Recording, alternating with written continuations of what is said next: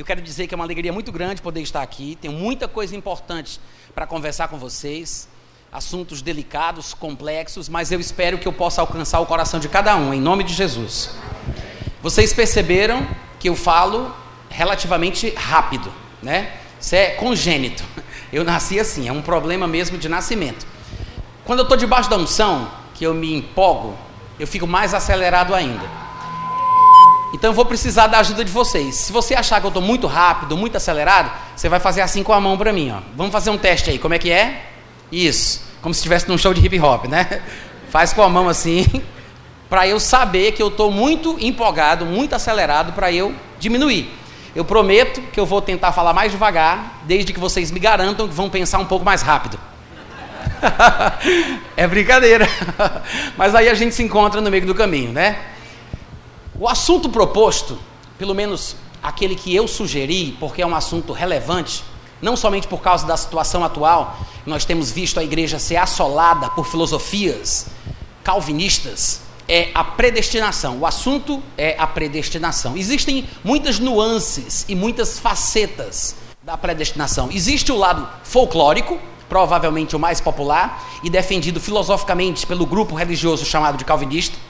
Mas existe o lado folclórico, que supõe que tudo está escrito, ou que tudo está determinado. Inclusive, há quem tire versículos da Bíblia que pareçam indicar isso, passagens como dos Salmos, quando o salmista diz: Todos os meus dias já estavam escritos, e acham que esta é uma defesa doutrinária, teológica, desta ideia, que, no meu ponto de vista, é folclórica, de que Deus controla tudo, Deus determina tudo. Deus é quem decide isso, Deus é quem decide aquilo. O que tiver de ser será. Tudo já está determinado. Pau que nasce torto morre torto, né? Deus dá o frio conforme o cobertor e assim por diante. Eu sei que hoje em dia, inclusive em igrejas de tradição não calvinista, alguns jovens têm se deixado influenciar por pregações do YouTube. Há muitos pregadores calvinistas que têm conseguido perturbar os irmãos nas igrejas que não tem tradição calvinista. E é uma pena, porque, querendo ou não, tais pregadores da internet são pessoas relativamente inteligentes, são pessoas que falam bem, são articuladas, se expressam bem, têm carisma, são divertidas, engraçadas. Eu conheço alguns conterrâneos meus que falam na internet, são ouvidos por muitos, mas defendem o que eu chamaria de absurdo calvinista.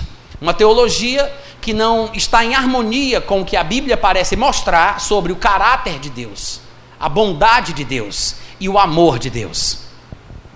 Muito obrigado pelo entusiasmo. Deus abençoe a família de vocês. Deus é bom, gente. Deus é bom, Deus é misericordioso, Deus é compassivo, Deus é amor. E claro que eu posso ser calvinista e dizer tudo isso sobre Deus, mas reinterpretar o significado de cada uma dessas palavras. Eu posso dizer que Deus é bom, mas não bom no sentido que o bom senso me diz. Porque os calvinistas dizem Deus ama, mas no, nas entrelinhas eles dizem que Deus não ama todo mundo. E é uma pena que os calvinistas não sejam claros o suficiente. Há alguns calvinistas que têm um pouco de consistência com a sua doutrina e eles dizem que realmente Deus não ama a todos e Jesus não morreu por todos. Mas nem todo calvinista é honesto o suficiente para falar isso para qualquer um ouvir. Porque alguns calvinistas acreditam que defendem a ideia da, da, do determinismo, do fatalismo, de que Deus está controlando tudo. Alguns desses calvinistas acreditam que Jesus não morreu por todos. A doutrina calvinista, ela prega que Jesus só morreu pelos que são chamados de eleitos. Eleitos ou eleição é uma palavra bíblica, a doutrina da eleição é bíblica, mas não nos termos que os calvinistas colocam. Porque para o calvinista, eleito é aquele que Deus quis criar para ir para o céu. Porque nem todas as pessoas que existem são criadas por Deus para serem salvas. Umas foram criadas, isso na visão calvinista Umas foram criadas para serem salvas e outros, outras foram criadas para ir para o inferno. Deus fez pessoas para serem punidas no inferno, merecendo elas ou não, porque Deus quis que as coisas fossem assim. Tudo estaria no controle absoluto, arbitrário de Deus. Então, para os calvinistas, Jesus não morreu por todos, ele morreu apenas pelos eleitos. Deus não ama a todos, ele ama apenas os eleitos. Isso quer dizer que tem pessoas que foram criadas por Deus para não ser salvas, para irem para o inferno, para não serem amadas. Esse tipo de apresentação da pessoa de Deus, no meu ponto de vista, é mais diabólico do que divino. É por isso que eu digo que a doutrina da predestinação calvinista e não a doutrina da predestinação bíblica. Existe uma predestinação bíblica e existe uma predestinação calvinista. São duas coisas totalmente diferentes. A predestinação bíblica é melhor compreendida nos ensinos de Paulo. Paulo é aquele que fala mais abertamente, mais claramente sobre o que ele entendia por predestinação. E o contexto específico, e eu pretendo falar sobre isso nos cultos que nós teremos aqui juntos, quando Paulo fala sobre isso, ele fala sobre um contexto bastante específico. Ele está falando sobre a predestinação de todo aquele que está em Cristo Jesus. Qual o destino final do homem que se encontra em Cristo? Mas na visão calvinista, só estará em Cristo quem Deus predestinou.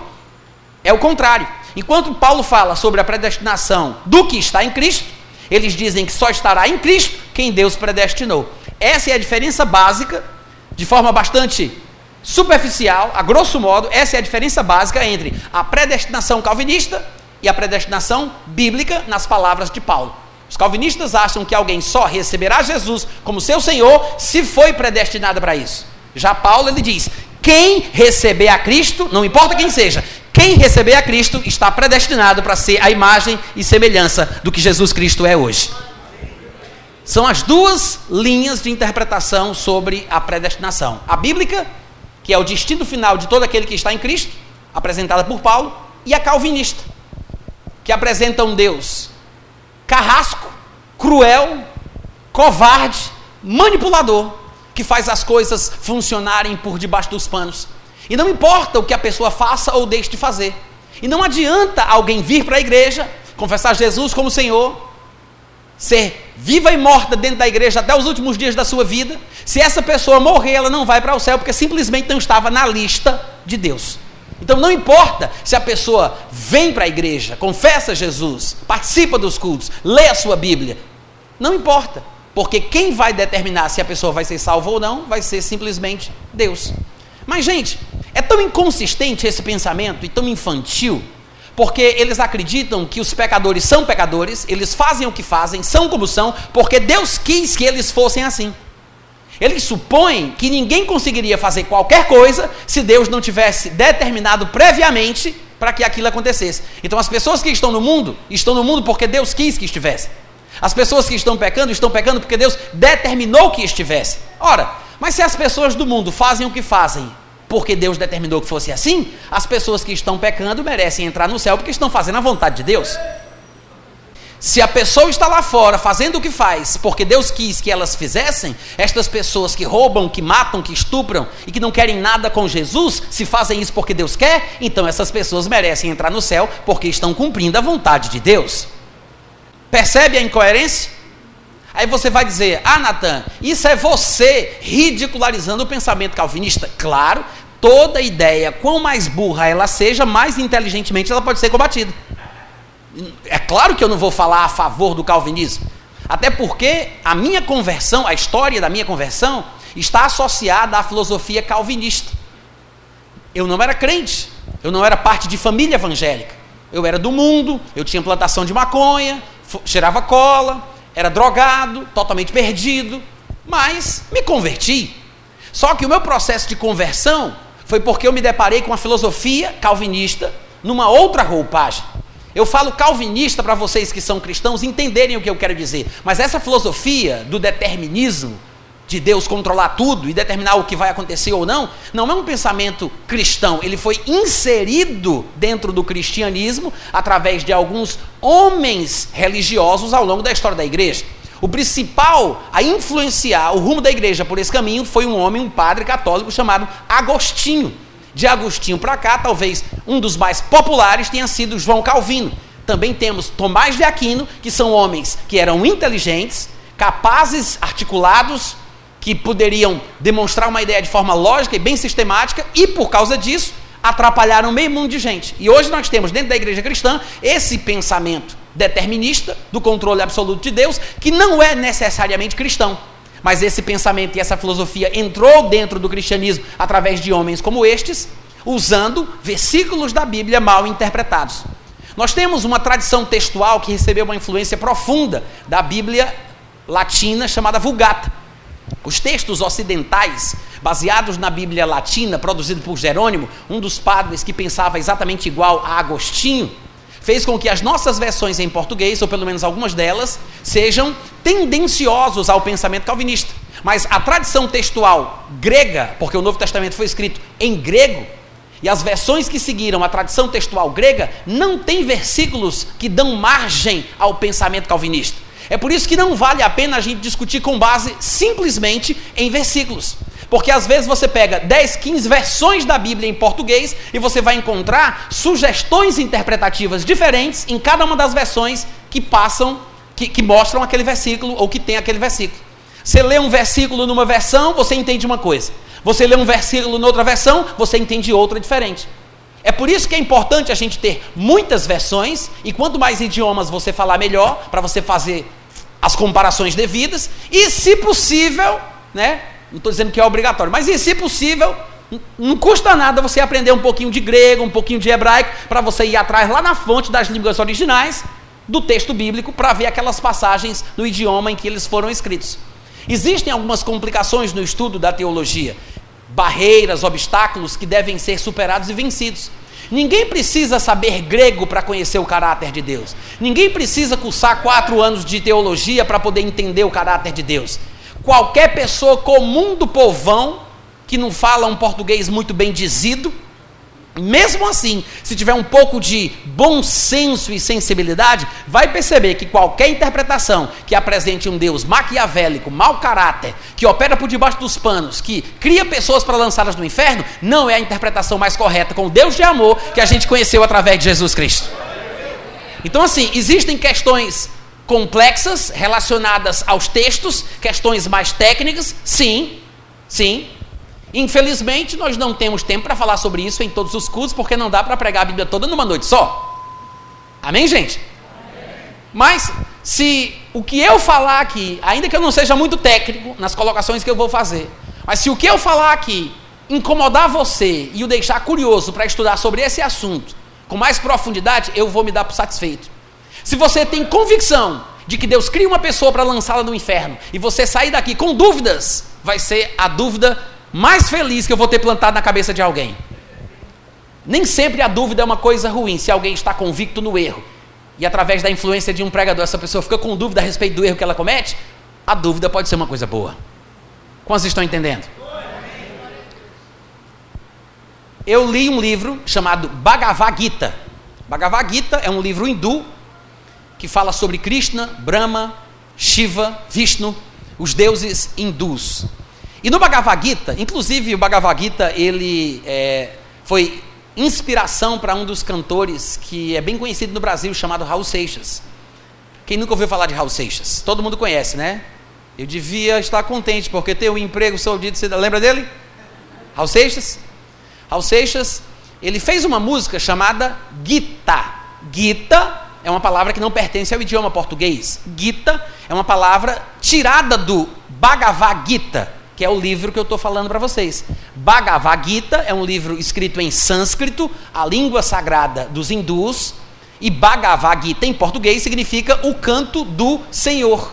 Gita é Senhor, essa divindade absoluta.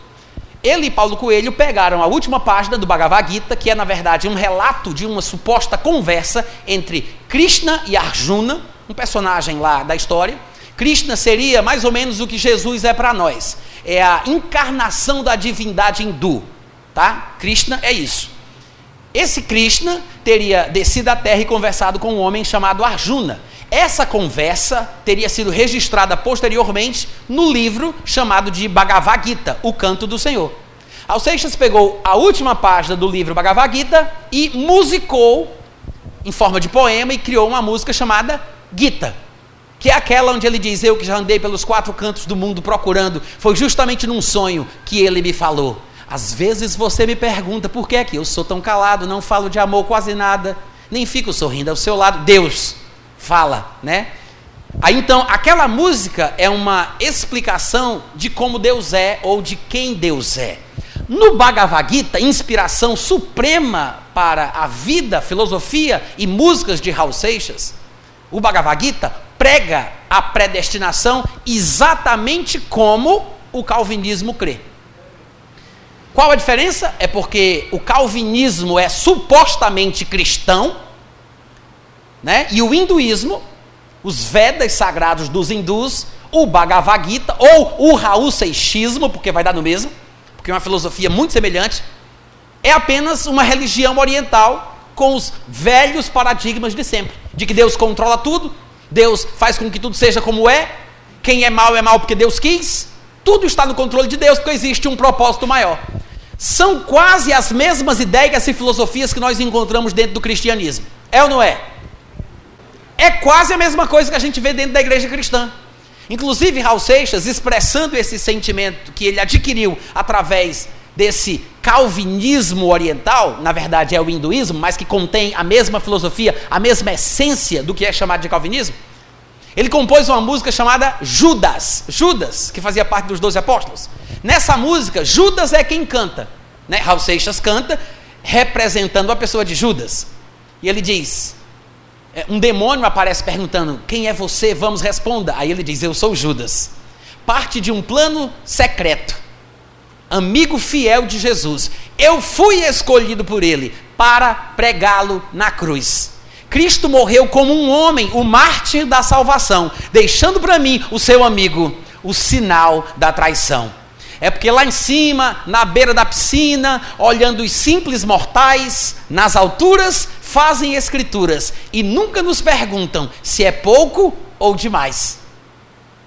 Aí Judas continua, ele diz: se eu não tivesse traído, teria morrido cercado de luz, porque fazia parte dos doze. Mas o mundo hoje então não teria a marca sagrada da cruz. E para provar que me amava, pediu outro gesto de amor pediu que o traísse com um beijo que minha boca então marcou. Mas, aquela coisa bem, né? É que lá em cima, lá na beira da piscina, olhando os simples mortais, nas alturas, fazem escrituras e nunca nos perguntam se é pouco ou demais. Qual é a filosofia dessa música, Judas? Raul Seixista é o calvinismo é a mesma coisa pregada pelo calvinismo. Diga isso na cara de um calvinista e você leva um tapa de volta.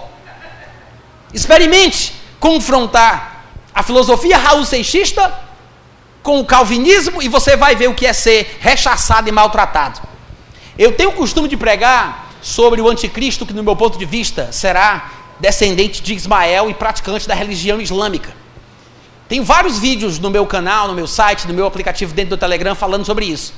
Alguns muçulmanos vão lá dar mensagens para mim e falar que são contrários à minha pregação, e alguns falam coisas um pouco mais pesadas. Mas eu não sou tão perseguido, maltratado, xingado e rechaçado como eu sou pelos calvinistas. Calvinistas falam palavrão, falam um bocado de besteira, um bocado de baboseira. Eu tenho que ficar apagando os comentários para que aquilo não saia para o povo ver. Mas os calvinistas são aqueles que, por se acharem especiais, porque foram escolhidos por Deus para serem o que são, tratam os outros crentes como a escória do mundo evangélico. Se sentem superiores, são em si mesmados, têm arrogância e soberba como marca natural do seu comportamento cristão. É uma pena eu ter que dizer isso aqui, mas eu tenho convivido com calvinistas desde 1989, que é quando eu me converti. E é, no, é raro você encontrar um calvinista com índole do bem, que é respeitador, que sabe o seu ponto de vista e que considera você como um crente normal, que aceita a comunhão com você. É uma pena, mas a maioria, e não é por outra razão, é por causa da própria filosofia calvinista em si. Porque a, a filosofia calvinista ensina que há pessoas que são eleitas, especiais, separadas e amadas por Deus, ao passo que nenhum outro é. Deus não ama todo mundo, só ama os eleitos. E o que é mais curioso é que nenhum calvinista se acha não eleito. Porque todo calvinista, se é calvinista, é automaticamente eleito. Isso é que é mais curioso. O que é que eu quero dizer hoje aqui, gente? Se qualquer pregação ou livro que você lê, ouvir, qualquer tipo de mensagem que você receber, der para você a ideia de que Deus é este Deus carrasco, intransigente, cruel, que ama uns e outros não, que Jesus não morreu por todos, pode ter certeza, este não é o Deus da sua Bíblia. Aí você vai me perguntar, mas Natan não tem passagens que são relativamente complexas, difíceis? Tem. Mas nós não podemos pegar as passagens que são claras, não podemos pegar as passagens claras, desprezá-las por causa das passagens difíceis. Nós devemos interpretar as passagens difíceis com as palavras claras e não confundir e bagunçar as palavras claras com as passagens que são difíceis. Tem textos mais difíceis que os outros. Há passagens mais complicadas que outras. Às vezes são complicações textuais, às vezes são complicações interpretativas, são complicações de tradução, são complicações doutrinárias, coisas sobre as quais talvez nunca tenhamos pensado, do mundo espiritual com o qual talvez não tenhamos muita familiaridade. Há inúmeras complicações de diferentes ordens que podem nos atrapalhar né, no entendimento de um determinado texto. Mas há passagens que são claras, objetivas e diretas, que não podem ser desprezadas por causa das passagens difíceis. Amém, gente? Não sei como tem gente que não entende. Deus amou o mundo de tal maneira que deu o seu filho para que todo aquele que nele crê não pereça, mas tenha vida eterna. Não sei como é que tem gente que não consegue entender isso. Mas você vai me perguntar, como é que os calvinistas interpretam João 3,16? Eles dizem que Deus não amou a todos. Eles dizem que Deus amou as pessoas do mundo de uma forma geral. Ou seja, Deus amou os índios, os brancos, os negros, os asiáticos, mas não todos os asiáticos, não todos os brancos, não todos os negros. Ele amou alguns, mas ele amou todos os tipos. Amou o mundo nesse sentido, mas ele não ama toda e cada pessoa humana da face da terra. É assim que o calvinista interpreta. Aí você diz, mas em 1 Timóteo capítulo 2, versículo 4, que diz que Deus deseja que todos os homens sejam salvos e cheguem ao pleno conhecimento da verdade. Aí eles vão dizer, não, não é todos os homens, toda e qualquer pessoa humana, não é cada indivíduo da face da terra, é todos os homens no sentido de serem todos os tipos. Ou seja, Deus amou os brancos, os negros, os índios, os asiáticos, mas não todos os brancos, todos os índios.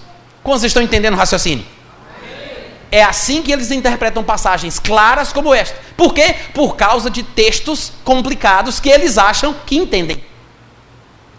Passagens como Romanos 9, mal interpretadas pelos calvinistas, passagens como Romanos 9, têm sido o grande trunfo dentro da manga dos calvinistas para interpretarem passagens diretas e claras, como João 3,16 e 1 Timóteo 2,4. O problema é que eles não entendem Romanos capítulo 9. E eu pretendo, se Deus quiser, e eu conseguir também, eu pretendo fazer uma exposição de Romanos capítulo 9, versículo por versículo, com vocês aqui. Para quem não lembra, Romanos 9 é aquela passagem onde Paulo fala sobre Deus ter amado Jacó e ter aborrecido Esaú. Que Deus endureceu o coração de Faraó. E que não depende de quem quer ou de, de quem corre, mas de usar Deus a sua misericórdia. Para quem não lembra, esta é a passagem, este é o texto. E muita gente boa interpreta esse texto de forma errada, porque pensa que Paulo está falando exatamente isso, o que a filosofia calvinista apregou. Mas irmãos, Jesus morreu por todos. Deus ama a todos. E Deus quer que todos os homens sejam salvos. O calvinismo é o Raul Seixismo mascarado. É o hinduísmo mascarado, infelizmente. E muita gente dentro da igreja, por causa da influência de pensamentos assim, tem ficado estagnado, parado e não toma nenhuma atitude em situações que deveriam ser mudadas, porque a pessoa não sabe se aquilo é da vontade de Deus ou não. Muita gente foi contaminada com essa filosofia de uma forma que pensa que tudo o que acontece acontece porque Deus quer. Quem é que vai se levantar contra a vontade de Deus? Quando o crente acha que tudo que acontece acontece porque Deus quer, qual é o crente que vai ousar ir contra aquilo que Deus quis? Qual é o crente que vai tentar ter fé, atitude e ação contra o que está acontecendo se o que acontece é porque Deus quer? A pessoa vai se resignar. Ela vai, ela vai se limitar à sua insignificância e vai deixar que o que tiver que acontecer, aconteça, porque o que tiver de ser, será. E isso rouba a fé, rouba a iniciativa cristã, rouba a característica maior que Deus nos deu por ter sido, por termos sido feitos a sua imagem e semelhança, a capacidade de decidir, de escolher, de agir. Por que, que você acha que no final das contas, cada um de nós prestará contas de si mesmo diante de Deus? Vou prestar conta de que se tudo que eu faço, eu faço porque foi programado? Hein? Me diz aí. Eu vou prestar conta de que se tudo que eu faço, eu faço porque foi determinado assim antes de eu nascer? Por que, que a Bíblia diz que cada um prestará contas de si mesmo diante de Deus? Para que comparecer diante do tribunal de Cristo? E o trono branco serve para quê? Que palhaçada é essa? É terrorismo doutrinário? É só para amedrontar o povo? Porque não tem negócio de julgamento coisa nenhuma? Porque ninguém tem escolha? Ninguém pode mudar nada. Já está tudo escrito. Já foi determinado. Ridículo isso. Mas muita gente boa, muita gente boa, está deixando de mudar a sua vida e de tomar uma decisão importante porque está sendo influenciado, contaminado por esse vírus. Aí você vai me dizer assim: é, Natan, eu tenho ouvido aí a pregação de alguns calvinistas, mas eu não, não aceito o que eles falam, não. Mas eu acho que tem umas coisas coerentes. Eu não entendo nem tudo o que eles dizem, mas eu vou dizer uma coisa para você: você não precisa entender tudo para ser influenciado negativamente. Você só precisa apreciar, mesmo que seja com moderação. Se você entrar no lugar onde tiver alguém gripado, você só precisa respirar o mesmo ar que ela em alguns momentos. Se o vírus passar daquela pessoa para você, você vai ser contaminado. Não é uma coisa que se aprende, é uma coisa que se pega. Infelizmente, muita gente boa está sendo contaminada, porque não houve uma vacina. O que é uma vacina? É um momento em que a pessoa recebe algo que a protege de um possível dano futuro. Se você nunca ouviu falar sobre esse tipo de pregação dentro da igreja, sobre esse tipo de doutrina, e você está aqui hoje à noite, o que eu estou fazendo com você é te vacinando. Estou te vacinando. Se você já estiver contaminado, vacina não serve para você. Você tem que ser medicado. É uma coisa mais profunda. Tem jeito, mas é mais profundo. O importante, irmãos, é que nós entendamos que há passagens que mostram claramente que nós temos muito mais controle sobre as nossas escolhas as nossas ações do que nós imaginamos. Vocês podem dizer amém de vez em quando? Muito obrigado, Deus abençoe a vossa família. Nós temos muito mais controle sobre as nossas escolhas e as nossas decisões do que a gente imagina. E eu queria mostrar um texto para vocês que eu, é, é, que eu frequentemente uso para ensinar o contrário do que o calvinismo diz. Em Lucas capítulo 8, a partir do versículo 22, nós temos uma narrativa interessante, muito interessante. Porque o texto trata sobre um acontecimento comum, corriqueiro, na vida de qualquer pessoa que viva nessa terra. Mas o que é interessante aqui para a gente é porque o protagonista da história é Jesus Cristo. E a forma que Jesus há de reagir a essa situação vai nos dar luz sobre o que nós, que imitamos Jesus, devemos fazer.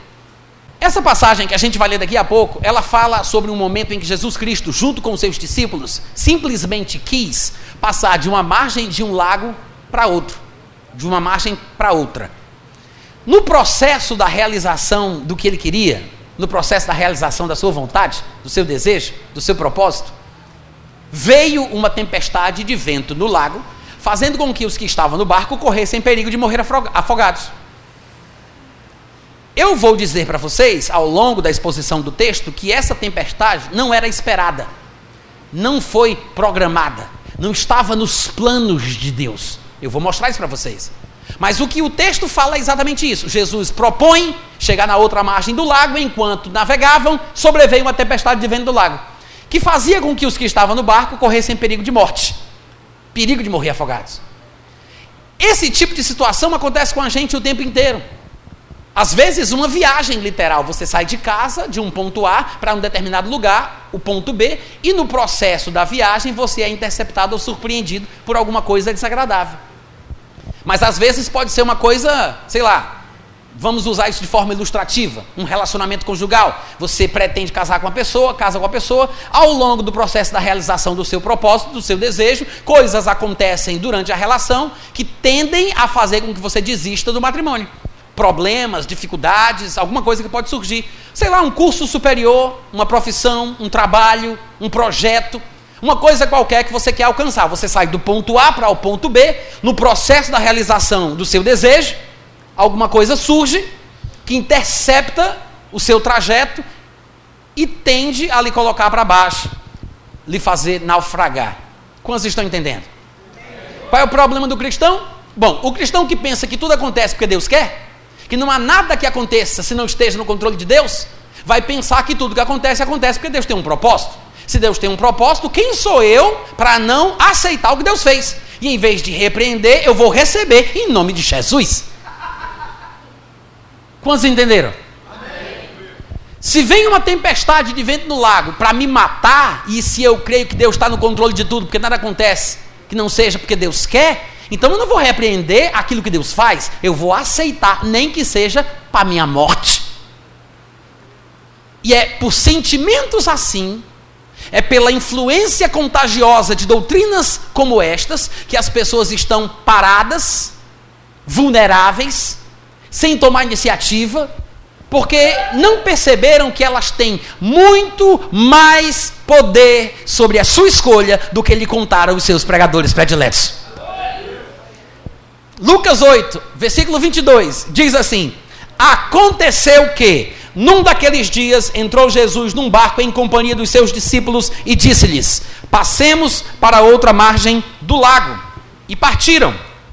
Enquanto navegavam, ele adormeceu e sobreveio uma tempestade de vento no lago, correndo eles o perigo de só sobrar, ou seja, naufragar, perigo de morrer afogados. Chegando-se a ele, despertaram-no, dizendo: Mestre, mestre, estamos perecendo.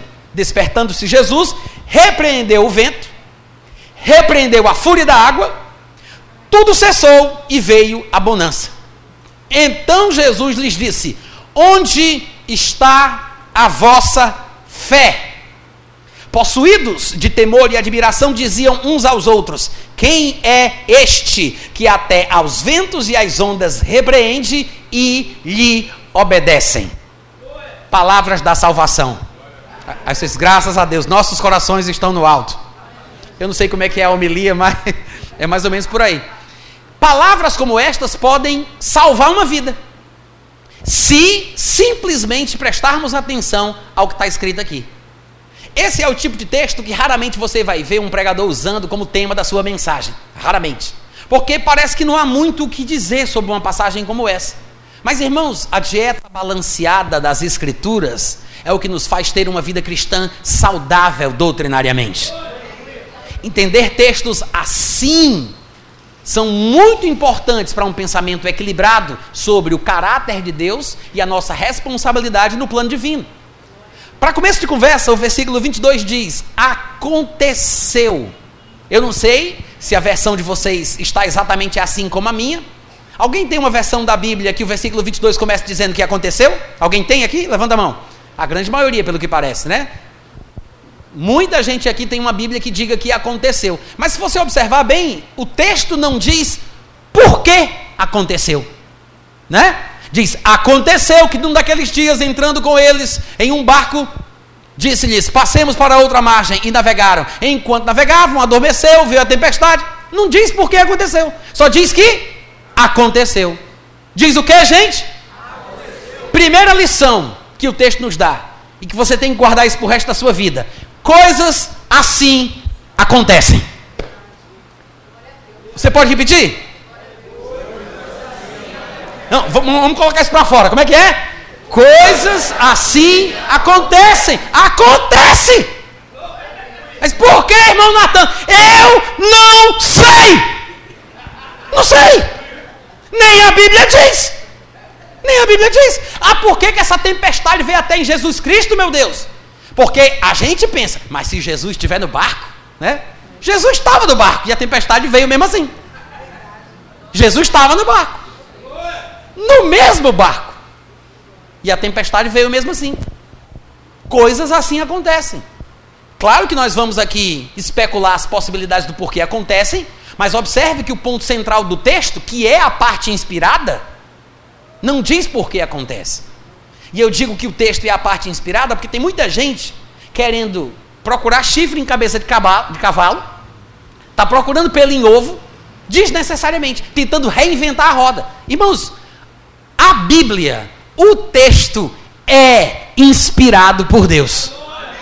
Em 2 Timóteo capítulo 3, versículo 16, está escrito que toda a escritura é inspirada por Deus. E por isso, a escritura inspirada é útil para o ensino, para a repreensão, para a correção, para a educação, a fim de que o homem e a mulher de Deus sejam perfeitos e perfeitamente habilitados para toda boa obra.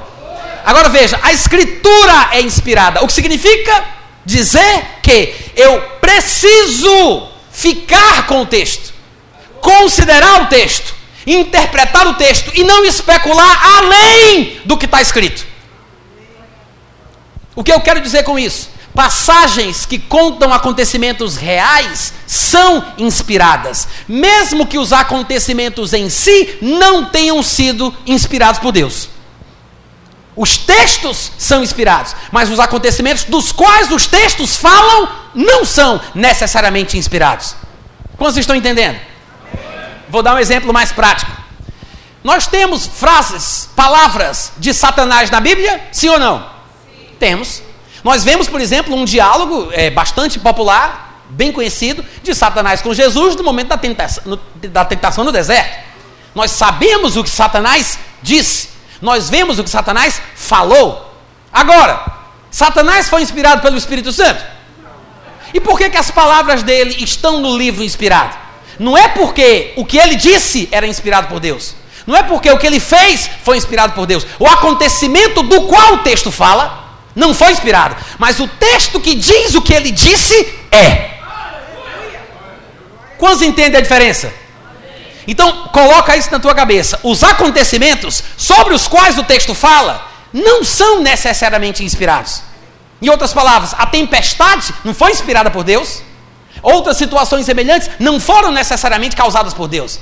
Porque os acontecimentos sobre os quais a Bíblia fala não são necessariamente inspirados, mas o que o texto fala, a forma que ele fala, é a parte inspirada da história. Então eu não preciso especular além do que está escrito. O que aconteceu naquele dia, isso foi assim. Não interessa. O que interessa é o que a Bíblia diz. O que ela diz. Porque essa é a parte inspirada. O texto inspirado diz apenas que aconteceu.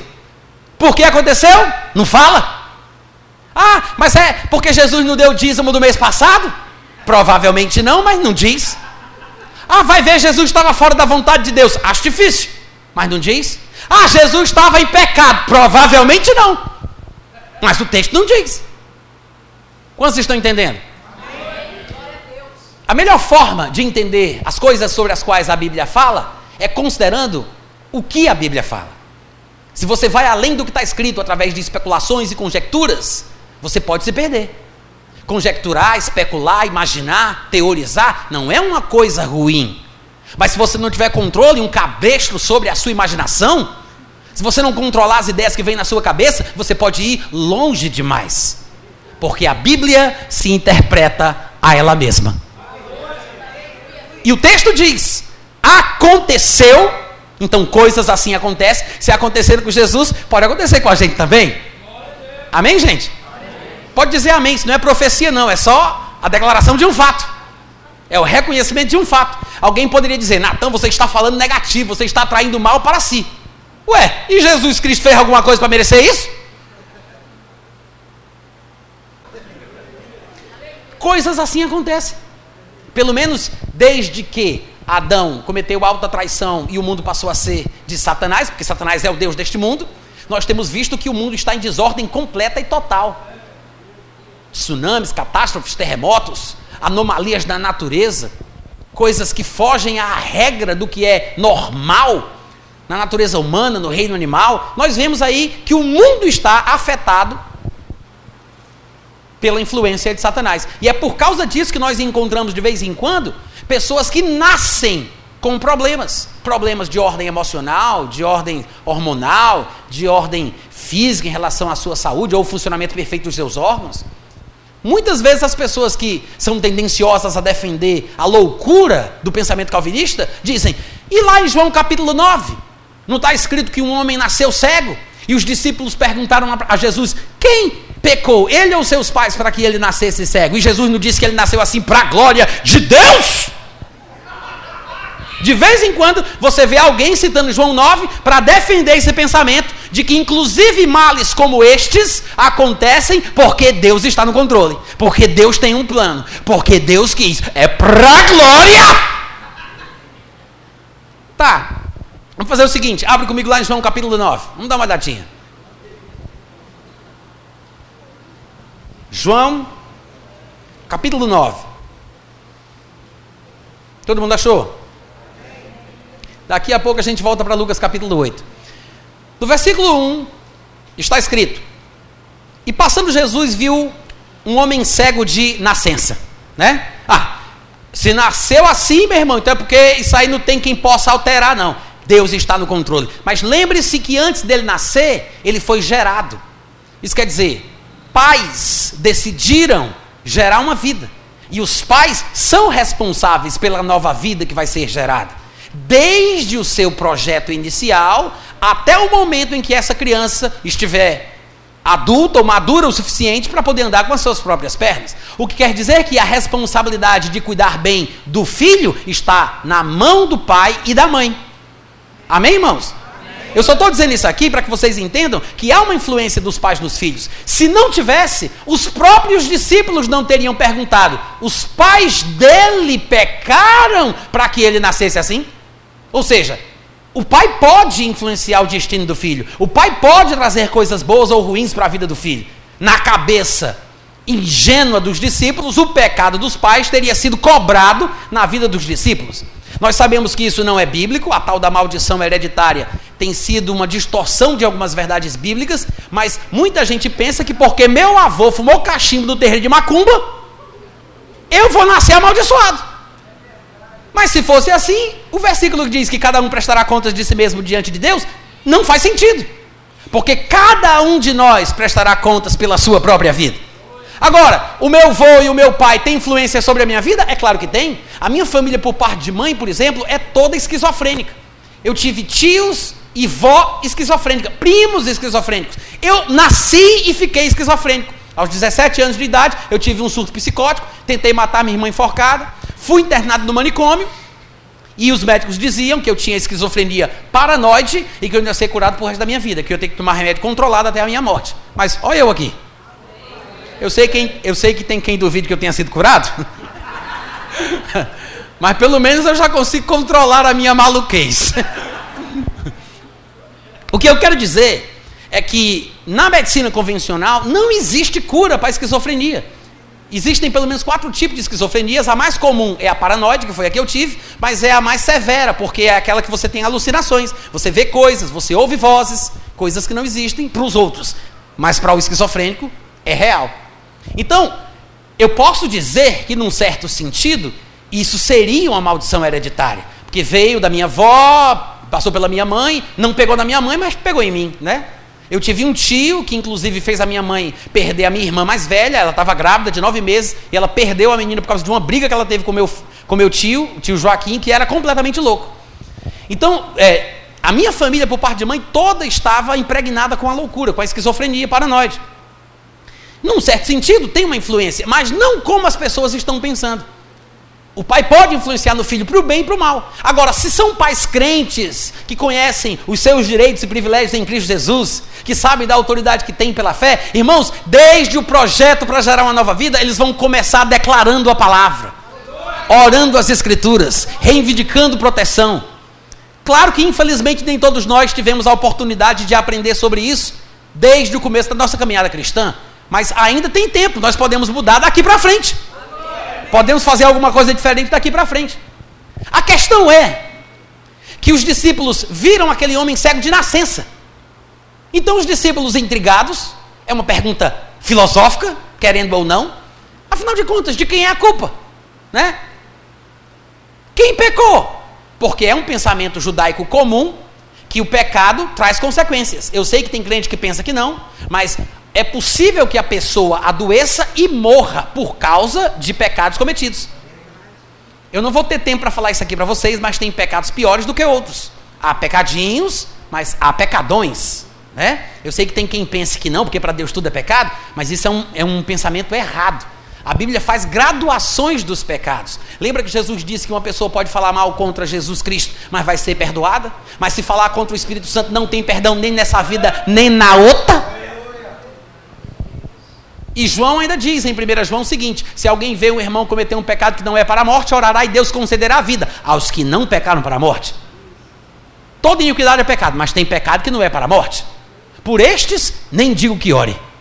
Ou seja, tem pecado que dá para orar, tem pecado que tem perdão, tem pecado que mata, tem pecado que não mata. Há diferença. Quando Jesus Cristo estava discutindo com Pôncio Pilatos, Pôncio Pilatos perguntou: O que foi que você fez? Aí Jesus disse: Aí Pôncio Pilatos disse: Não sabe que eu tenho autoridade para te prender, para te soltar? Aí disse, disse: Nenhuma autoridade tu teria sobre mim se de cima não te fosse dada. Mas quem me entregou a ti, maior pecado tem. Jesus diz que há pecado maior. Então tem pecados mais graves do que outros, tem pecadinhos, tem pecadões, né? Há uma graduação. Não dá para a gente falar sobre isso aqui, não dá para pregar a Bíblia toda numa noite só, mas você pode conferir lá no meu site. A pregação completa está lá, pecadinho e pecadão. O que eu quero dizer para vocês é que os pecados trazem consequências. E os discípulos, conhecendo uma parte da teologia bíblica, disseram: não, a gente sabe que o pecado traz consequências. Tem pecados que são mais graves que outros. Então, quem pecou? Ele ou os seus pais para que nascesse cego? Nós não podemos levar a pergunta dos discípulos ao pé da letra como uma coisa digna de confiança, porque a pergunta, por si só, revela o pensamento religioso que eles tinham na ocasião. Pare para pensar como a pergunta é um pouco infantil. Como esse homem poderia ter pecado antes de ter nascido? Quem pecou? Ele ou seus pais para que nascesse cego? Como é que ele vai pecar antes de nascer, miserável? Não tem sentido. Mas vocês sabem que no mundo religioso há folclores, há imaginações, há ideias, há pensamentos de uma suposta pré-existência da alma. A gente estava lá, encarnou, depois tem gente até que pensa que vai morrer e vai para outro corpo. Vai a transmigração da alma, sai da mosca, entra no boi, passa para o homem, depois vira mulher. Vocês sabem que existem pensamentos religiosos e filosóficos que defendem ideias assim, né? De uma pré-existência da alma, da transmigração do espírito de um ser para outro. Era pedra, depois virou outra coisa, era vaca, depois virou boi. Então, nós não podemos pensar que a pergunta dos discípulos merece toda confiança. Eles revelam a ignorância deles em diversos aspectos, mas a pergunta é válida. Quem não sabe e pergunta, quer saber, né? Mas eles achavam algumas coisas assim. Não, será que foi os pais dele ou foi ele mesmo, sei lá, de repente? Quem pecou para ele nascer cego? Só pode ter sido consequência do pecado de alguém. Aí Jesus responde de uma forma que até hoje muita gente não entende, por causa da dificuldade que o nosso texto em português nos oferece. Na Bíblia que eu estou lendo aqui, diz assim: Perguntaram-lhe no versículo 2: Rabi, quem pecou este ou seus pais para que nascesse cego? E no versículo 3, Jesus respondeu: Nem ele pecou, nem seus pais, mas foi para que nele se manifestem as obras de Deus. Aí o que é que o pessoal pensa? Que esse texto está mostrando que Deus tem propósito com a doença, com a enfermidade, com a cegueira de nascença, com doenças congênitas, que existem casos infortúnios da vida, como a cegueira, que é para glória. Se for um pregador pentecostal, ele vai dizer assim, né? Mas há quem pense que tudo o que acontece, acontece porque Deus quer. E se Deus quer, é para a glória dele. Muita gente usa esse versículo para tentar argumentar em cima disso. Agora, se a cegueira de nascença do homem fosse para a glória de Deus, por que, Jesus curou ele? Vocês estão me ouvindo? Aí o pessoal vai dizer: não, Natan, a interpretação correta é que Jesus curando ele seria para a glória de Deus. Para Jesus curar, Deus tinha que ter feito ele doente primeiro, para Jesus vir curar. E os dois estão mal como nada, é? É uma, é uma, é um, eles estão arquitetando por debaixo dos, plan, por debaixo dos panos assim. É uma coisa maquiavélica, um adoece e o outro cura. É tudo combinadinho. Eu duvido a Bíblia falar de uma coisa que Jesus faria que fosse contrária à vontade de Deus. Se Deus coloca a doença, quem é Jesus para curar? Se Deus manda uma tempestade de vento, fazendo com que os que estão no barco corram perigo de morrer afogados, quem é Jesus para repreender o vento? Porque ele não pode desfazer aquilo que o seu pai faz. Lá em Mateus capítulo 12, versículo 25, Jesus falou: Jesus falou: se Satanás expele Satanás, dividido está o seu reino contra ele mesmo. Porque os religiosos daquela época, como os idiotas de hoje em dia da internet, estão falando que Jesus expulsava os demoninhos mais fracos pelo demoninho mais forte que estava nos coros dele. Não, ele expulsa os demônios pelo poder de Beuzebu, ou seja, o demonião, né? Nos coros de Jesus, botava para correr com um cascudo espiritual os demoninhos mais fracos. Vocês sabem o que é cascudo? Sabe? Tá. Então, o que é que os religiosos pensam? Que Jesus expulsava os demônios pela força de um demonião mais forte. Aí Jesus olha assim para eles e diz assim: vocês são ridículos mesmo. Como é que Satanás vai expulsar Satanás? Porque se Satanás repreende Satanás, se Satanás expulsa Satanás, então ele está dividido contra ele mesmo. Aí ele diz: Como, pois, me diga aí, como, pois, subsistirá o seu reino? Porque toda casa dividida contra ela mesma não subsistirá. Todo reino dividido contra ele mesmo ficará deserto. Jesus está dizendo: nem Satanás repreende Satanás. Será que nem com o diabo a gente aprende? Alô? Vocês estão me ouvindo, gente? Será que nem com o diabo a gente aprende? Porque a gente tem essa ideia de pensar que Deus coloca a doença e Jesus tira. Deus causa o mal e Jesus repreende. Se nem Satanás é espelho de Satanás, por que Jesus desfaria as obras de Deus? Porque está escrito que o Filho de Deus se manifestou para desfazer as obras do diabo. Todas as vezes que você encontrar na Bíblia Jesus repreendendo alguma coisa, saiba que esta coisa repreendida não é uma manifestação da vontade de Deus. Jesus vai curar o homem da sua cegueira. Na passagem de Lucas 8, Jesus vai repreender o vento. Lá em Marcos capítulo 11, Jesus amaldiçoa uma figueira estéreo. Pode ter certeza, em cada contexto em que Jesus repreende uma febre, expulsa um demônio, cura um enfermo, repreende um vento, ele está manifestando aquilo que Deus quer. E se ele repreende, é porque a coisa feita não vem da parte de Deus. A ação repreendida não é uma manifestação divina. Não importa dos versículos que você não entenda do Antigo Testamento as coisas complicadas que estão na sua cabeça por causa de passagens confusas que você leu. Se você entender o básico, o claro, o direto, como estes textos são, você depois talvez consiga entender os textos mais complicados. Mas você precisa entender que quando Jesus repreende, é porque ele está sendo contra aquilo ali. E ele não seria contra uma coisa de Deus, gente. Agora, claro que as nossas versões em português que diz, mas foi para que nele se manifestem as obras de Deus, nos induzem ao erro. Porque me faz pensar que o homem nasceu cego com um propósito divino de Deus ser glorificado através da sua cura futura, quando Jesus Cristo se encontrasse com ele. Porque foi assim para a glória de Deus. Só que o detalhe é que esse foi assim, como dizem algumas versões, ou mas foi para, como diz a minha versão, é uma expressão que não se encontra no texto grego original. É por isso que quando você compara essa passagem de João capítulo 9, versículo 3, em várias versões diferentes, você vai ver que cada uma delas traz o texto de uma forma levemente diferente. Eu quero que você entenda, olha aqui para mim, tá? Presta atenção. Eu quero que você entenda que o texto grego, o texto do Novo Testamento, ele foi escrito em grego. Originalmente ele foi escrito em grego. Do grego para o português tem uma longa distância. Porque antes do grego ser traduzido para o português, o grego ele foi copiado manualmente durante 1500 anos, até a data da invenção da imprensa. Eles não tinham impressora, máquina de xerox, eles não tinham gráfica, a imprensa não tinha sido inventada. Tudo que eles escreviam era à mão e à mão era replicado. Então, o texto, é, vamos supor aqui, que João escreveu era manuscrito, mas as cópias dos textos de João que foram feitas também eram manuscritos. Então, falar de manuscrito não é falar de texto original, é falar do que é feito à mão. João escreveu o evangelho que leva o seu nome, mas as cópias que foram feitas do evangelho de João também foram feitas à mão. Tudo era manuscrito. Não é porque era à mão ou manuscrito que é o texto original. O texto original realmente ele se perdeu ao longo de 1500 anos, porque foram feitos cópias, foram feitas cópias de cópias de cópias de cópias de cópias até a invenção da imprensa. A tentativa da reconstrução do texto original veio através da ciência chamada de crítica textual.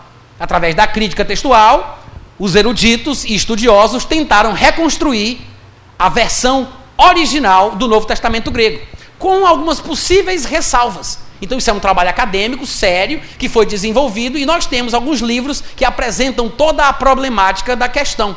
Eu só estou dizendo isso para vocês compreenderem a complicação que é. Além disso, o texto grego original ele foi escrito todo em letras maiúsculas, porque não existia na época em que o Evangelho de João foi escrito o que nós chamamos de letras maiúsculas e minúsculas. O texto grego do Novo Testamento é um texto grego todo com letras maiúsculas, que tecnicamente é chamado de letras unciais. Não interessa, é só vocês saberem, e se quiserem pesquisar na internet depois, vocês podem procurar por essas palavras. Tudo era letras maiúsculas, unciais, é o grego uncial. Além de serem todas maiúsculas, não existia vírgula, ponto e vírgula, não tinha nenhuma notação léxica que dão sentido às frases para que a gente possa entender, e nem tinha o espaço entre as palavras. Ouviu o que eu disse? Mas Natan, você está inventando. Rapaz, se fosse invenção da minha cabeça, eu era um gênio. Porque eu não iria imaginar que era possível existir um idioma que fosse escrito sem espaço entre as palavras. Mas é verdade. A realidade é mais louca do que a ficção. Pode acreditar. Você pode pesquisar no Google. Como era o texto, do, o texto grego do Novo Testamento? Vai procurar. Você vai ver. Procura um livro, procura um professor de teologia. Faça a sua pesquisa e você vai ver. Isso quer dizer o seguinte: a língua vai evoluindo à medida que a língua está viva e ela vai passando por transformações. Essas transformações elas vão ficando ao longo da história. Vão sendo inseridas letras maiúsculas e minúsculas, vão sendo inseridas a separação das palavras, vão sendo inseridas coisas que vão fazendo com que se torne mais fácil a interpretação do texto. No português mesmo, nós passamos recentemente por uma espécie de correção ortográfica. Né? Se você pegar um texto que foi escrito com PH, por exemplo, farmácia com PH, você talvez diga assim: não, isso aqui não é da minha época, isso aqui é muito antigo, é da época tal, porque até a data tal se escrevia farmácia com PH. Da mesma forma, até pouco tempo atrás, ideia tinha acento no E. Aí, quando você pega um texto que não tem ideia com acento no E, você vai dizer: opa, esse texto é depois da reforma, é de tal ano para cá. Então, isso faz com que as pessoas possam ter uma noção de que época é tal texto. Mas estas mudanças, elas acontecem em toda língua viva. O que é que acontece então? O texto grego original, ele não tinha a separação das palavras, os pontos e vírgulas, os maiúsculos e minúsculos. Isso foi sendo acrescido à medida que o tempo foi passando. Na verdade, é, a, a, a, não tinha nem capítulo e versículo. Os textos eram corridos. Os capítulos eles foram criados no ano de 1200 e alguma coisa, no século 13, né, 1200 e alguma coisa, e os versículos foram inseridos na nossa Bíblia no ano de 1500. Para você ter uma noção de como é recente, relativamente recente, a história dos capítulos e dos versículos da Bíblia. O que quer dizer que o texto original, ele não era como o nosso texto sagrado é hoje. Então, quando você for ler, dependendo do lugar onde você coloca a vírgula, o ponto, como você interpreta aquilo ali, você vai ter um sentido ou outro.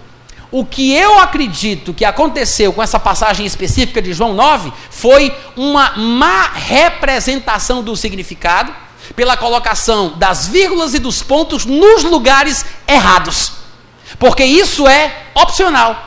É arbitrário, vamos dizer assim. O, o, o, homem que está trabalhando no texto grego, que vai verter aquela passagem para o meu português, ele vai decidir qual o sentido da frase original. E ele vai colocar a vírgula, o ponto e as notações léxicas nos lugares que ele acha que tem que colocar, para que o sentido que ele acha que o texto tem possa ser transferido no idioma para o qual ele está traduzindo.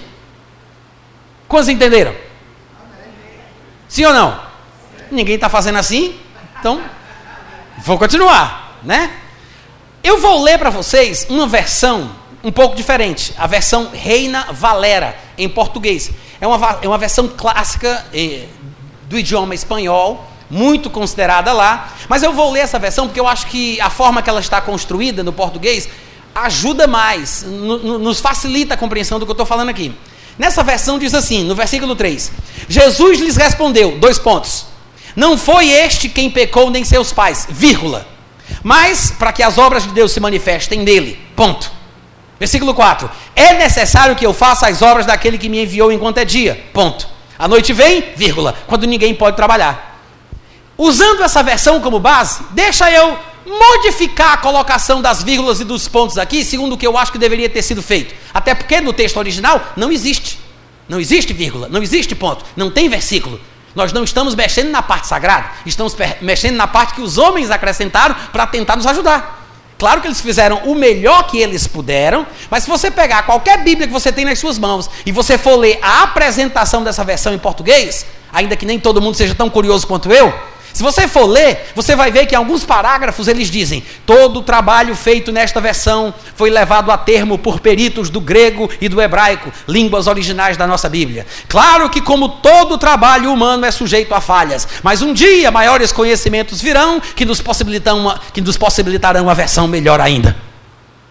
Todos eles têm essa humildade de reconhecer que talvez alguma coisa esteja lá meio errada, mas a gente não lê.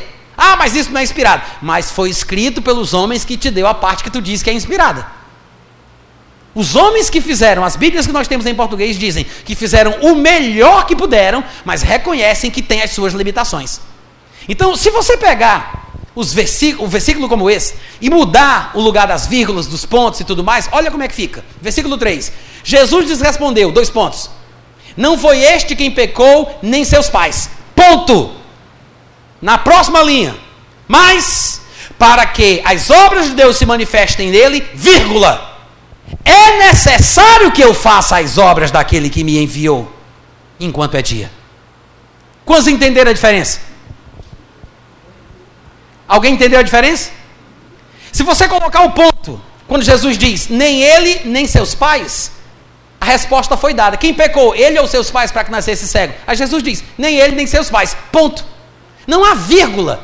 Mas foi assim. Não, não é isso.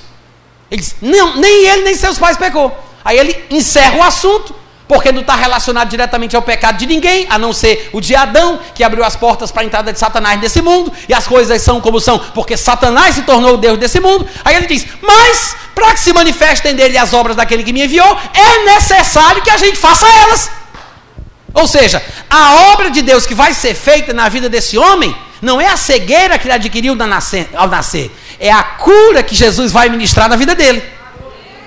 Nem ele nem seus pais pecou para que nascesse cego. Ponto. Mas, para que se manifestem as obras de Deus, que não é a cegueira, mas para que as obras de Deus se manifestem, é necessário que façamos as obras de Deus.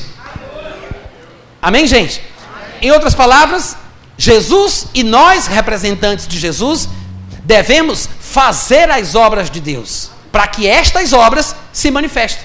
Porque Satanás é o Deus deste mundo e, como tal, ele tem certa influência nos acontecimentos na terra. Principalmente se os homens não se precaverem da sua influência, não se protegerem dos seus ataques. Se você voltar para a passagem de Lucas capítulo 8, a partir do versículo 22, a Bíblia diz simplesmente que Jesus entrou num barco e partiu com os seus discípulos com o objetivo de chegar do outro lado. Enquanto navegavam, não diz porquê, mas aconteceu que sobreveio uma tempestade de vento no lago tão forte que fazia com que os que estivessem no barco corressem perigos, perigo de morrer afogados. Perigo de morrer afogados. Aí você me pergunta: "E aí, Natan? E agora? Esquece a cegueira lá do homem de João capítulo 9. E agora isso é de Deus ou não é?" Aí eu pergunto para você: Jesus repreenderia uma obra de Deus? Hein? Não. Mas o texto que é a parte inspirada, o acontecimento em si nem sempre é um acontecimento inspirado, mas o texto que fala do acontecimento, o texto é inspirado. O texto inspirado diz: Jesus repreendeu o vento. Cadê os amém, aleluia, gente? Jesus repreendeu o vento. Vocês podem repetir? Se Jesus repreendeu o vento, e eu quero lembrar que o vento faz parte da criação de Deus, né? O vento, o mar, as águas foram criados por Deus, mas se Jesus repreendeu a criação divina, é porque alguma coisa errada aconteceu. É provável que a criação não esteja totalmente debaixo da influência de Deus. E é possível que Satanás, vez ou outra, consiga colocar suas patas imundas do funcionamento normal da natureza, das coisas da vida. E é por isso, talvez, que ele consegue fazer com que pessoas nasçam com problemas: doença, cegueira, terremotos, furacões, tsunamis, tempestades, árvores estéreis, como aquela figueira de Marcos capítulo 11, que Jesus amaldiçoou. Coisas que são causadas não por Deus, porque Jesus não repreenderia Deus. Se ele disse, nem Satanás se de Satanás, se Satanás se de Satanás, como é que subsistiria o seu reino? Se nem Satanás expulsa Satanás por uma questão de ordem e decência, por que, que Jesus iria se voltar contra o seu pai? O pai faz uma coisa e ele desfaz o que o pai faz. O pai manda uma coisa e ele repreende uma obra do pai. Não faz sentido. Quantos estão entendendo? Não faz sentido. Agora, se você é daqueles que pensa que Deus está controlando tudo e tudo que acontece acontece porque Deus quer, o pensamento Raul Seixista, calvinista, hinduísta, se você é desses, o que é que você faria numa situação como essa dentro do barco? Provavelmente você se ajoelharia, levantaria as mãos para o céu e diria: Ó, oh, soberano e poderoso Deus, tudo o que eu queria era passar de uma margem para outra. Mas já que tu não queres, nas tuas mãos eu entrego o meu espírito. Você se renderia aos planos de Deus, né? O que tiver de ser será. Deus escreve certo pelas linhas tortas. Deus dá o frio conforme o cobertor. Deus sabe o que faz, mas é um propósito. Talvez Deus queira me ensinar alguma coisa com isso. Esse é o evangeliquez do dia a dia. É assim que o crente fala. Mas cadê os crentes que diz assim: em nome de Jesus, para, sai, fora! Cada vez mais raro a gente encontrar um crente que crê. Cada vez mais raro. Peixe nada, passarinho voa, crente crê. Crente crê. Para você crer, você precisa ter iniciativa, ousadia, intrepidez. Aí você vai dizer, Natan, não é muita petulância da minha parte, meu irmão. Você foi feito uma duplicata em espécie da categoria de Deus. Uma duplicata em espécie da categoria divina a sua imagem e semelhança. Você pode, você deve tomar iniciativa, agir. Esse é o problema de muitos de nós. E muitos estão influenciados por esse pensamento determinista e acabam ficando assim, inativos, vulneráveis, fracos, e ficam esperando. Não, estou esperando em Deus, sei lá, se é da vontade de Deus, Deus é que sabe. Estou esperando em Deus. E se Deus estiver esperando por você? Vamos lá, gente, estou pregando muito bem hoje à noite. Se Deus estiver esperando por você, hein? Exatamente. Aí diz, ah, mas Deus vai me carregar nos braços porque papai me ama. Sim, o pai deve carregar o filho nos braços, desde que ele não seja barbado, cabelo no peito e tenha 33 anos de idade. Né? Não faz sentido o pai carregar o filho de 33 anos nos braços se o filho é perfeitamente normal. Se for uma situação qualquer que exija isso, tudo bem. Mas se o filho é normal, cresceu, amadureceu, anda com as próprias pernas, é loucura. Ou esse menino tem problema, ou o pai tem problema. Mas Eu carrego o filho nos braços quando ele depende totalmente de mim. Mas o pai que tem um pouco de juízo, se o filho é normal, ele vai soltar o menino no chão, tomar distância e vai dizer: agora vem pro papai, vem pro papai. Para ele andar, fortalecer a musculatura, andar com as próprias pernas. É da vontade de Deus que nós cresçamos. Jesus não veio exercer a sua fé diante dos homens para se amostrar para a humanidade. Ele não veio tentar eliminar a concorrência com os falsos deuses. Ele não estava concorrendo ao cargo da segunda pessoa da Trindade. Ele não estava precisando provar nada para ninguém. Tudo que ele fez foi para servir de exemplo para você e para mim. Nós devemos imitá-lo. E Jesus disse: O que eu faço, vocês também farão e outras obras maiores vocês vão fazer. Agora, como é que a gente vai agir como Jesus numa situação como essa, se a gente pensa diferente dele? Porque se eu penso que tudo que acontece acontece porque Deus quis, eu jamais vou fazer o que Jesus fez, porque Jesus não pensava assim. Senão ele não teria repreendido o vento. Amém, gente? Jesus repreende o vento, repreende a fúria do mar, vem a bonança, e para terminar a história, diz o versículo 25: Jesus repreende os discípulos. O versículo 25 não é um elogio, é uma repreensão. Jesus diz: Onde está a vossa fé? Não é isso que ele diz? Onde está a vossa fé? Lá em Marcos 4, 40, que é o outro texto que registra o mesmo episódio, está escrito o seguinte: Porque sois assim tímidos, como é que não tendes fé? Jesus não está elogiando, Jesus está repreendendo. Ele repreendeu o vento, repreendeu o mar, ele repreendia a febre, repreendeu uma árvore, repreendia os espíritos imundos, e agora ele repreende os discípulos. Você sabe que Jesus jamais repreenderia os seus discípulos se eles não merecessem aquela repreensão? Vamos lá, gente, eu fiz uma pergunta, eu espero uma resposta. Vocês sabiam que Jesus jamais repreenderia os discípulos se eles não merecessem? Qual é o professor que repreende um aluno quando o aluno tira nota 10? Hein?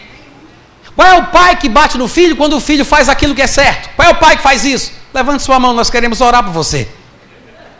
Nenhum pai, nenhum professor que tenha juízo vai fazer isso. O pai e o professor só repreende o aluno ou o filho quando o filho age de uma forma repreensível.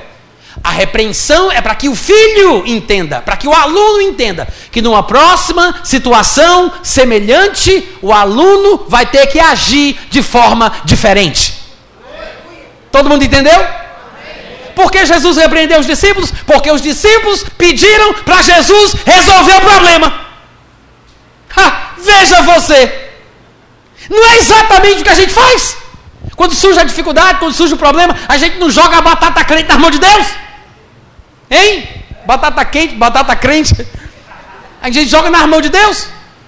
Deus, por favor, Deus, ajuda! E joga para Deus. A gente está sempre querendo que Deus resolva o problema. E a gente nunca para para pensar: será que não está na hora de eu agir e fazer alguma coisa? Porque, irmãos, há uma diferença. Nós podemos e devemos orar a Deus e pedir coisas a Deus. É bíblico pedir, é bíblico orar, mas nem sempre eu devo resolver os problemas por meio da oração. A oração tem o seu lugar na vida cristã. Mas o problema é que o crente se esqueceu que nós também podemos solucionar problemas declarando pela fé. Nem sempre os problemas são resolvidos por meio da oração. Tem coisas que você deve orar, mas tem coisas que você tem que simplesmente, e me desculpem pelo simplesmente, repreender. Quando você vai expulsar um demônio, alguém se endemoniou lá na casa de não sei quem, ligaram para o crente daquela rua que é você, aí você vai para lá, você chega lá, você se ajoelha, fecha os olhos, vai falar com Deus, tu leva um tapa na tua cara do demônio que está lá. Se você nunca expulsou o demônio, por favor, não vá, se você pensa que é assim que funciona. Não se expulsa demônio com oração. Eu oro a Deus de olhos fechados. Com o demônio eu falo de pé com os olhos abertos, em nome de Jesus. Você não vai orar para o demônio sair, você vai ordenar que ele saia. Você não pede, você manda. Há uma diferença. Quantos vocês estão entendendo? Há uma diferença. E esse é o problema. A gente não consegue distinguir uma coisa da outra. Textos como este passam em branco, porque a gente não percebe que Jesus não orou. Jesus não orou. Ele falou com o vento, ele repreendeu o vento. Ele não disse, Pai! O vento. Meu Deus! Olha o vento, meu Pai! Ele não falou com Deus sobre o vento. Ele não pediu a Deus a respeito do vento. Ele não orou ao Pai para resolver o problema com o vento. Ele falou, foi com o vento mesmo. Ele falou para o vento. Ele falou para as águas. Aí você diz, mas isso é uma loucura, irmão Natan. A loucura de Deus é mais sábia do que os homens. E se funciona, quem é você para questionar o Criador da sua religião? Ah, mas se eu soubesse que o cristianismo era assim, eu nem estava aqui na igreja. Não tem problema, ainda tem tempo, vai-se embora, vira macumbeiro. Faz outra coisa da tua vida. Agora, se você quer seguir os padrões da palavra, tá aqui como a coisa funciona. Jesus disse em Marcos 11, 23: Se alguém disser para este monte, olha só, Jesus disse: Se alguém disser para este monte, ergue-te, lança-te Falando com o monte, ergue-te, monte, lança-te no mar. Jesus disse: Se alguém disser a este monte, ergue-te e lança-te no mar, e não duvidar no seu coração, mas crê que você fará tudo aquilo que diz, tudo o que disser lhe será feito. Aí alguém vem e diz assim: Ah, Natan, mas Jesus não queria dizer isso que ele disse. Se Jesus não queria dizer o que ele disse, por que ele não disse aquilo que ele queria? Hein? Se Jesus não queria dizer o que ele disse, por que ele não disse o que ele queria? Não, irmãos, ele disse o que ele queria dizer. Era isso o que ele queria ter dito. O problema é que nós, em nossas especulações filosóficas e teológicas, estamos invalidando a palavra de Deus por causa da nossa limitação, da nossa tradição, dos nossos costumes, da nossa denominação, por causa do que dizem os nossos pregadores prediletos. Cadê a predestinação aqui, miserável? Cadê o controle de Deus em tudo que acontece aqui? Jesus repreendeu o vento. Jesus repreendeu as águas. E depois repreendeu os discípulos. Porque os discípulos acordaram Jesus para resolver o problema. Então Jesus diz: Cadê a fé de vocês? Onde está a vossa fé? Porque eles creram em Jesus, que Jesus poderia fazer alguma coisa. Mas Jesus nem sempre estaria na terra, e o objetivo de Jesus era ensinar os discípulos a agirem como ele, a terem fé como ele tinha. Os discípulos tinham fé na fé de Jesus, mas a fé deles não estava presente. É por isso que Jesus disse: Onde está a vossa fé? Sabe por que Jesus disse: Onde está a vossa fé? Porque Jesus não conseguia ver. A fé é uma coisa que dá para ver. Muita gente diz assim, mas não é uma coisa invisível, porque está escrito em algum lugar da Bíblia que a fé é a convicção de fatos que não se veem, a certeza de coisas que se esperam. Gente, Hebreus capítulo 11, versículo está dizendo que a fé é a convicção de fatos que não se veem, mas a fé não é uma coisa que não se vê, é a convicção em fatos que não se veem. A fé não são os fatos que não se veem, é a convicção neles. Os fatos não se veem, mas a convicção dos fatos que não se veem dá para ver na cara. A convicção, a certeza, dá para ver na cara. A convicção é em fatos invisíveis, mas a convicção não é invisível. A fé dá para ver. A Bíblia diz que Jesus estava pregando na casa de Pedro e abriram um lugar no eirado e desceram um paralítico deitado numa maca. A Bíblia diz que, vendo-lhes a fé, Jesus disse ao paralítico: Filho, estão perdoados os teus pecados. Jesus viu a fé. Por quê? Porque dá para ver quem tem fé, dá para ver quem não tem. Dá para ver. A fé tem comportamento específico, tem linguajar específico. Quando eles acordaram Jesus dizendo: "Estamos perecendo", eles mostraram que não tinham fé. Por isso Jesus diz: "Cadê a fé? Onde está a vossa fé. Ali era que não era, estava em qualquer outro lugar, mas ali não. Então Jesus repreende os discípulos, porque ele espera que numa próxima situação semelhante, quando uma situação qualquer da vida, um infortúnio, uma infelicidade, uma coisa me surpreenda, uma tempestade bata na minha porta, porque eu não posso evitar que os males venham. Eu não posso evitar que um inimigo bata na porta da minha casa. Eu posso evitar que ele sente no sofá da minha sala. Eu não posso evitar que um passarinho sobrevoe a minha cabeça. Eu posso evitar que ele faça um ninho nos meus cabelos. Talvez eu não possa evitar que a tempestade venha, mas eu posso evitar que ela fique. Então, não é o que acontece que está em questão, é como a gente pensa, como a gente crê, como a gente age que vai fazer a diferença. Nesse texto, nós temos dois exemplos: um que não deve ser seguido e um que deve ser imitado. Os discípulos agiram de forma que nós podemos aprender como não fazer. Por isso foram repreendidos. Mas Jesus, que é o nosso exemplo, serve de referência para que a gente saiba que em toda situação, que toda situação que surgir ruim, nós temos que ter a certeza de que nós podemos repreender aquilo que vem para matar, para roubar e para destruir. Claro que eu sei que existem momentos em que Deus pode exercer juízo sobre a vida de alguém por causa de algum pecado cometido. Jesus curou um homem em João capítulo 5 que era paralítico desde o ventre. E no versículo 14 do capítulo 5, ele encontra o homem no templo e ele diz: Agora que estás curado, não peque mais, para que não te aconteça coisa pior. Então eu sei que é possível alguém ser abençoado por Deus, ser curado por Deus e perder aquela benção. Porque tem gente que não entende isso. Porque os pecados podem trazer consequências. Isso é verdade. Mas, se não for um juízo divino, se você sabe que não está em pecado, você sabe que não fez nada de errado, se o teu coração não te condena, a Bíblia diz em 1 João capítulo 3, versículo 21, que se o nosso coração não nos condena, nós temos confiança diante de Deus. Então, se, não, se você não está em pecado, analisou a sua consciência, está tudo em paz, você está bem, então, meu irmão, não tem porquê você não repreender a tempestade em nome de Jesus. Uh, glória! Quantos foram abençoados hoje à noite? Amém. Amém, graças a Deus.